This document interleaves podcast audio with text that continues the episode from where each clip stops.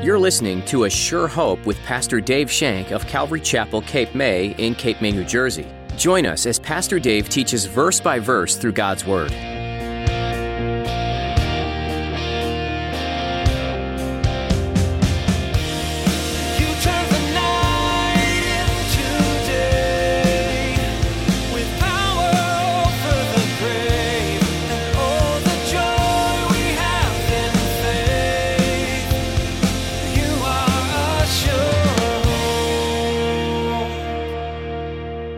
Did you know that the Holy Spirit assists us when we pray? Jude 1:20 says that. And then when you don't know what to pray, when you're confused about what you should pray and you're sitting quietly, it says in Romans 8, 26 and 27 that the Holy Spirit will make groanings for you. He will make groanings and intercede for you. I love that. So we have an assistance because you know sometimes praying can be hard. Sometimes praying can be difficult. But the Holy Spirit shows us that. The Holy Spirit acts as a teacher, guide, and inner critic. As Pastor Dave shares in today's lesson, he also directs our prayers. You can lean upon the Holy Spirit to groan for you. Sharing what you're feeling, wanting, or seeking comfort can be hard. Lean upon the Holy Spirit in these times.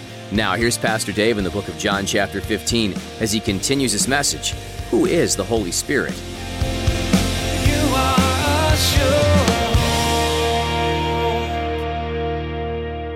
We're going to continue on in the Gospel of John, chapter 15 and 16, and we're going to continue on in our, our little series called The Holy Spirit. This is the Holy Spirit part two. Uh, last week we talked about who the Holy Spirit is, and today we're going to talk about what the Holy Spirit does, what He does in our lives and in the lives of the world, an unbeliever. The Gospel of John, beginning in chapter 15, verse 26 down through chapter 16, verse 15. But when the Helper comes, whom I shall send to you from the Father, the Spirit of truth who proceeds from the Father, he will testify of me.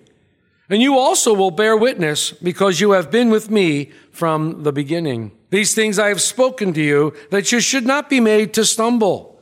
They will put you out of the synagogues. Yes, the time is coming that whoever kills you will think that he offered God service. And these things they will tell, do to you because they have not known the Father nor me. But these things I have told you, that when the time comes, you may remember what that I told you then. And these things I did not say to you at the beginning because I was with you.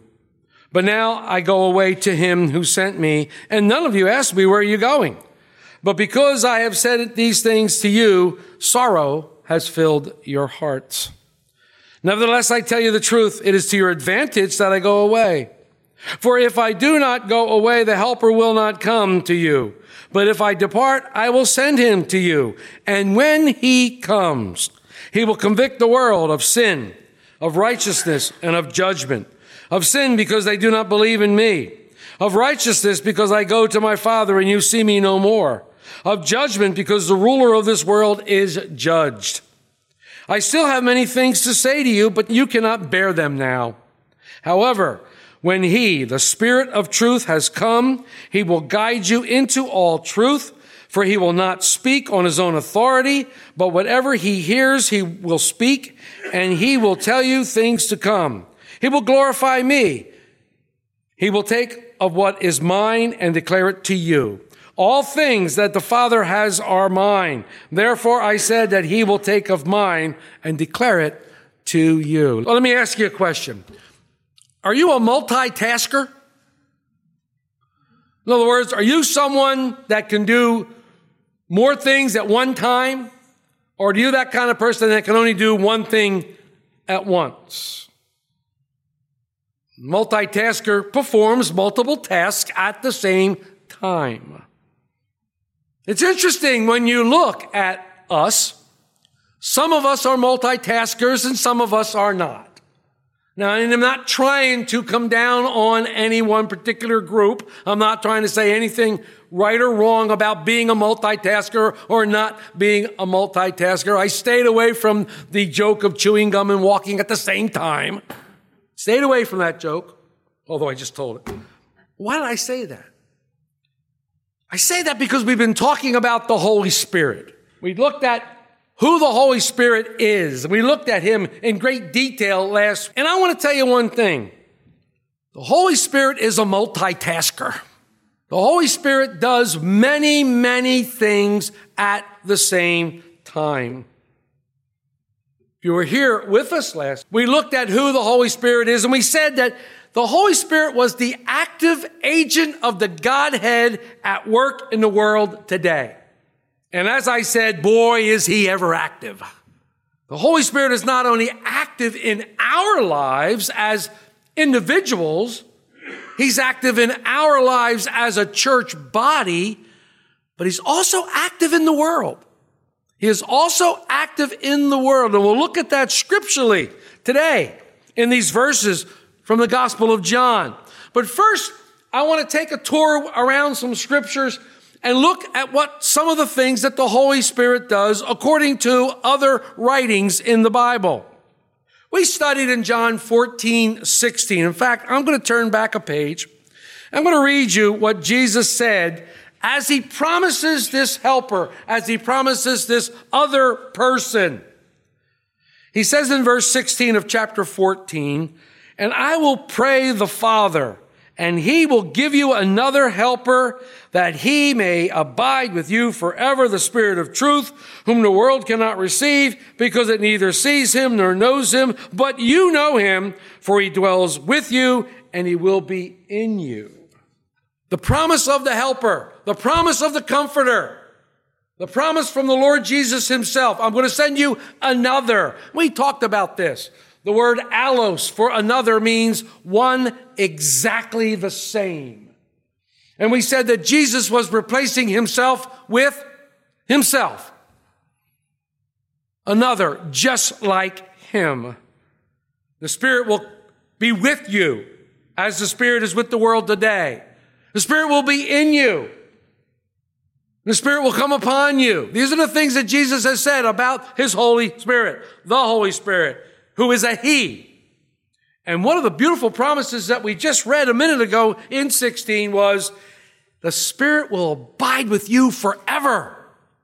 He will be with you forever. What a beautiful promise that is. So as we go now through some scriptures, the apostle Paul in Ephesians 1:13 says that the Holy Spirit guards our salvation by sealing us. The Holy Spirit seals us when we believe in Jesus Christ to salvation. When we declare him as Lord, when we believe that God has raised him on the third day, we confess our sins, and because of what he accomplished on the cross, we become born again. And, and we receive that. And he says, the Holy Spirit then comes in and dwells in us. And when that happens, we're sealed. We're sealed. We're his. We belong to him. We've been bought with a price. But he also goes on in verse 14 of Ephesians 1 and says that the Holy Spirit not only seals us, but the Holy Spirit becomes our guarantee of redemption.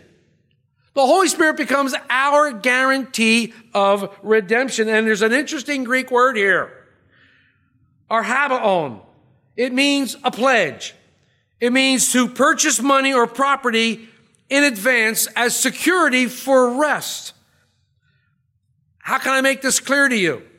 Most of you probably at one point or another have been in some sort of a real estate transaction. And when buying a house or when selling a house, the buyer puts down money. It becomes a guarantee that they will buy the house. It's called earnest money. That's the word that's being used here. The Holy Spirit is our deposit. He's our guarantee. He's our earnest money that we will be redeemed by God when that day comes.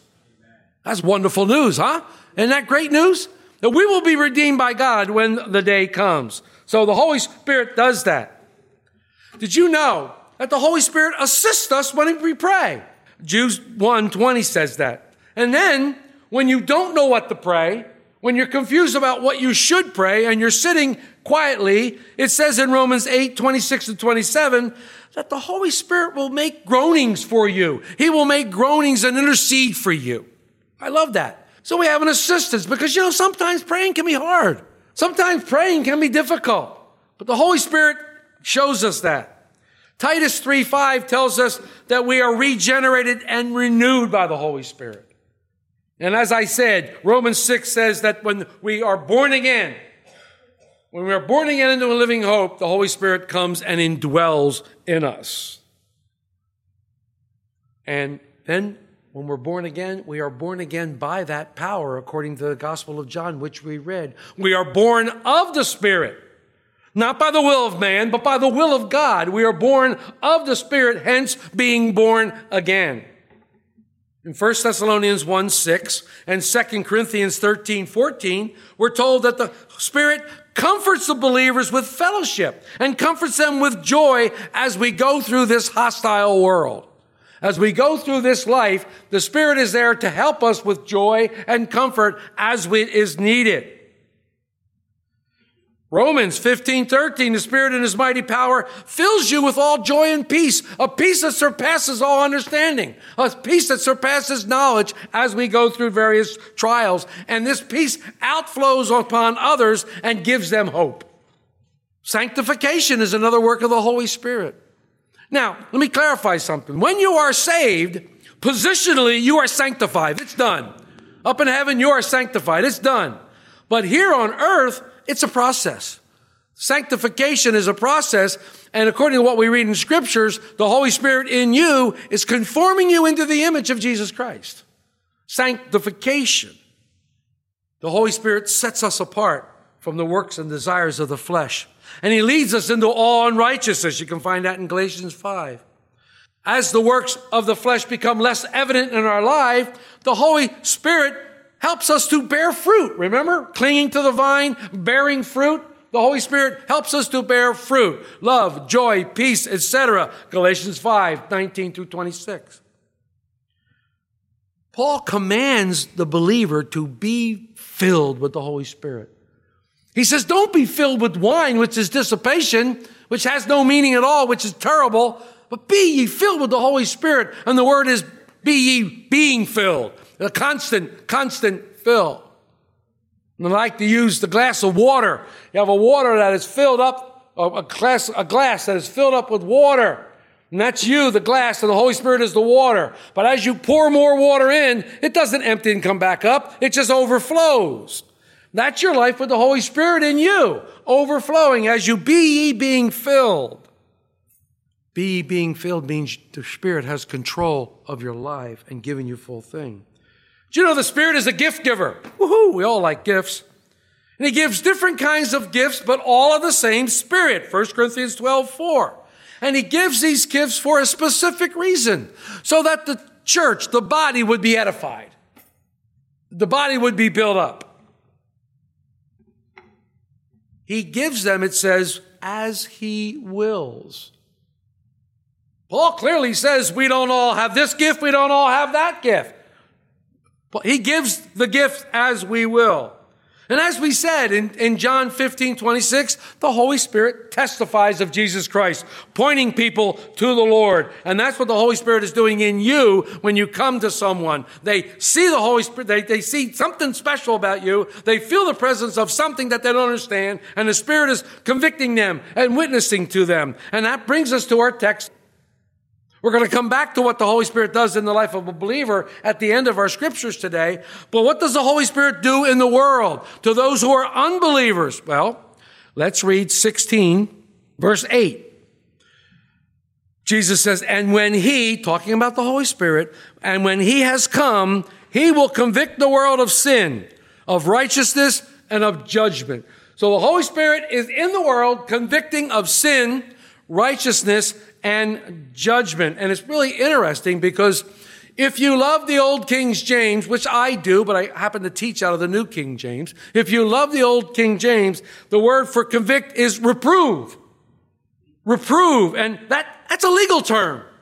It basically means bring to light, to expose, uh, to convict and convince. And someone translated to pronounce the verdict. A verdict has been passed upon those as the Holy Spirit convicts of sin, righteousness, and judgment. So the Holy Spirit convicts of sin. That's the first point. What do you think of when you hear the word sin? What goes through your mind?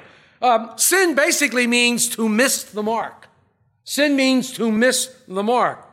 When you hear the word sin, do you immediately think of lying, cheating, stealing, pornography, adultery, murder, and all those other things? When you think of sin, do you think of disobeying the Ten Commandments or breaking the Ten Commandments? Is that what is in your mind? So when the Lord says he will convict the world of sin, we usually think Lord is saying, don't lie, don't cheat, don't do that, and don't do that. But that's not what he's saying here. If you think that, you're wrong. Because look at verse 9, and this is extremely important. He says, of sin because they do not believe in me of sin because they do not believe in me. The Holy Spirit convicts the world of sin because they don't believe in Jesus. And this is the sin that they will be judged on alone. The sin of unbelief. The sin of unbelief. It's been called the blasphemy of the Holy Spirit, but it's the sin of unbelief, not accepting Jesus Christ as your Savior. It'll be one down to one simple question. Many people have said this. That when we get to heaven, we'll be asked one simple question What did you do with my son? Oh, I thought he was a great guy, a good teacher. Ah, wrong answer. What did you do with my son? That's the question that many believe we're going to be asked. Jesus clarifies this for us. And I love the Bible because the Bible is the best commentary on the Bible. Now, I love the fact that John has already clarified this point for us way back when he was talking to Nicodemus in John 3 17 and 18 when Jesus said these words. Verse 18, he who believes in me is not condemned, but he who does not believe is condemned already because he has not believed in the name of the only begotten Son of God. And this condemnation that the light has come into the world and men love darkness rather than light because their deeds were evil. So the Holy Spirit convicts the world of sin. The world is being convicted of sin. We were convicted before we became believers of this sin of unbelief. We were convicted of that sin. Well, you might say, well, yeah, that's great, Dave. But doesn't the Holy Spirit, as a believer, convict us? Yes, He does. Most definitely, the Holy Spirit convicts us as believers. But the conviction that the Holy Spirit does does not drive us away from the Lord. Instead, the conviction that the Holy Spirit does, it drives us to the Lord. It drives us to the Lord. See, the difference between condemnation and conviction. There is a difference. When being condemned by Satan, you don't pray because it's tough to pray. You don't fellowship with other believers because you don't want to. You, you can't even get out of the house. You can't read your word. You don't want to read your word. There's condemnation here. I know if I read my word, I'm going to be condemned. Oh my, because it says I, what I'm doing is bad. You don't want to do it. So we isolate ourselves. But when the Holy Spirit convicts you, when the Holy Spirit convicts you, He usually says, Come back to me. Return to my love. Come back. I get a picture, the picture's right here in my head. I get a picture of the father standing on the porch waiting for the prodigal son just sitting there lamenting and crying. My son was lost. Come back, son. Come back. There's no condemnation. Come back, please. Come back. Come back. And then he sees him afar off and he runs to him and wraps his arms around him and kisses him and kisses him and kisses him and takes his robe off and gives him the ring and says, Kill the fatted calf. Let's have a party. My son was lost and now he's found. See, that's a picture. The Holy Spirit drawing you back to God. Holy Spirit drawing you back into his arms because he wants to restore you. He wants to refresh you. He wants you to, to build you up. He doesn't want to tear you down. Jesus says, I didn't come to condemn the world. I came to save the world. I came that the world would be saved through me. Holy Spirit convicts the world of sin. Holy Spirit convicts the world of righteousness. Listen to this in verse 10. Of righteousness because I go to my Father and you see me no more. Sin is missing the mark. Righteousness is hitting the mark. Sin is doing wrong. Righteousness is doing right. The world is convicted of righteousness because Jesus went to the Father. What does that mean? The ascension of Jesus Christ demonstrated that he had perfectly fulfilled the Father's will. He had perfectly done and proven himself righteous so he could be taken up into heaven. And what this does is it exposed the righteousness of the world because they rejected him or we rejected him. The Holy Spirit shows that the righteousness of Jesus, and when we see the righteousness of Jesus, what are we faced with? Our own unrighteousness. It's like when we see the righteousness of Jesus, it's like he's holding a mirror that we look into, and what we see is our own unrighteousness. A la Isaiah chapter 6. I saw the Lord seated on the throne, the train of his temple. What happened when he saw him? What was the first words out of his mouth? Oh, woe is me. Woe is me. I'm undone. See, that's what happens when we see Jesus' righteousness. That's what happens when they see that. Jesus himself, Jesus himself took the bar and he raised it this high. He took the bar and raised it this high when he says in Matthew 5:20, unless your righteousness exceeds that of the Pharisees and scribes, you can't enter the kingdom of heaven. Excuse me? See, the Pharisees thought they were righteous. They thought they were righteous dudes. They thought they were up there. They looked down upon everybody because they thought that they had righteousness. There was a man-made righteousness. He said, unless your righteousness exceeds them, you're not getting in, pal. And then he says, oh yeah, by the way, be perfect as your Father in heaven is perfect. Uh, what? Be perfect as your Father in heaven is perfect. Okay, Lord, I'll see you later. How do you live up to that? How do you do that? How do you get there? I mean, I- I- I- be perfect as my Father in heaven is perfect? What am I doing? I'm out. What do we need to do? Paul had the answer. Paul explains that it's not in your own righteousness. It's not in what you do. There is a righteousness that is available to you. Paul calls it the righteousness of God in Romans 1. I love this verse. Romans chapter 1. Listen to these words that Paul writes. 16 in Romans 1, Paul says, For I am not ashamed of the gospel of Christ, for it is the gospel, the power of God to salvation for everyone who believes, for the Jew first and then to the Gentiles or to the Greek. Why? For in it, in the gospel, the righteousness of God is revealed from faith to faith. And then he quotes Habakkuk, the just shall live by faith. Excuse me? It's a God kind of righteousness. God counts you righteousness. How? How? How can I be counted by righteous by God? To believe in the Lord Jesus Christ. Picture Abraham. Abraham had a promise from God.